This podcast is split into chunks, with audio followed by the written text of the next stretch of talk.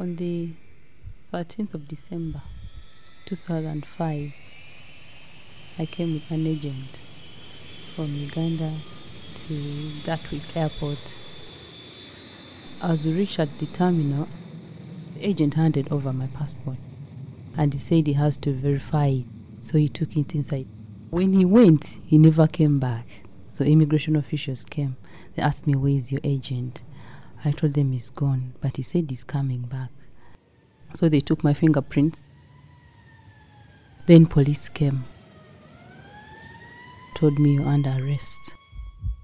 Then I asked them why.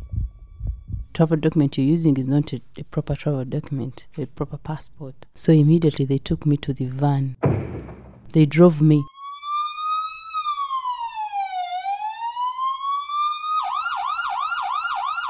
To the police station near Gatwick Airport.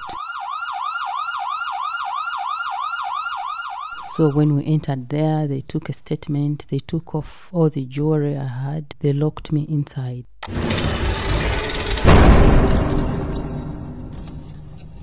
Far too many women who are in prison who needn't be there. They're not violent, they're not causing problems in the community. And I think one of the problems is that there's evidence that the tariffs awarded by sentences are heavier for women than men for some of the same offences. So after half an hour, they put me on phone to speak to someone. That was the lawyer. He told me, All right, in 15 minutes I'll be coming to you. He came, I explained the story to him. He said, Don't worry, but these days immigration put up a procedure. Refugees who come to the country with uh, documents which are not right, they have to go to prison. Then I explained to my lawyer, Me, I was not coming to England. My ticket shows Canada. So why don't they let me go to Canada? Because I have my family over there. They cannot allow you. What you have to do now, you have to go to court. But then I explained to them, I'm pregnant, I'm not all right. They put me in that cell and I was sleeping on the floor. But then I explained to them I'm not feeling well, I'm pregnant. They couldn't care.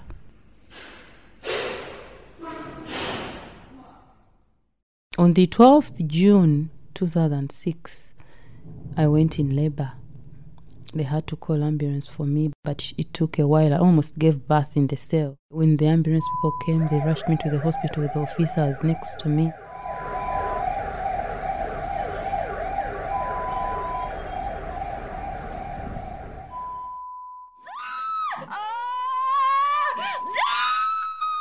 I gave birth when the officers are there, you know.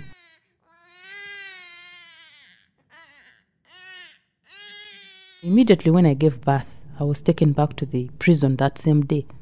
And I had stitches, but that was the worst experience in my life. And I saw things there that I have never forgotten.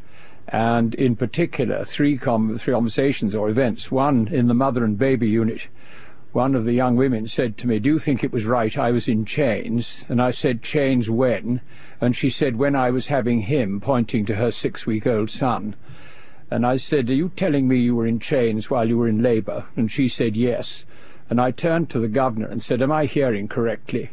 What happened after giving birth? Did you register the baby? After two days, uh, people from magistrate came and they said, "Oh, you're going to register your baby today." Uh, I asked them, "Going to put that the baby was born in hospital?" They said, "No, we have to put the address of the prison." So they wrote uh, on my baby certificate, HMP Bronzefield Prison.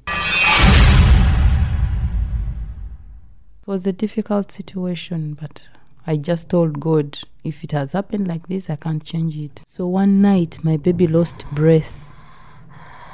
I called the doctor. The doctor didn't have a monitor to test the baby. And the doctor told me, We don't have a choice because we don't have a monitor to test the baby. I can try this monitor for big people to try. And what he did, he said, Oh, now what we have to do, we put pillows on her so that tomorrow morning they take her to hospital.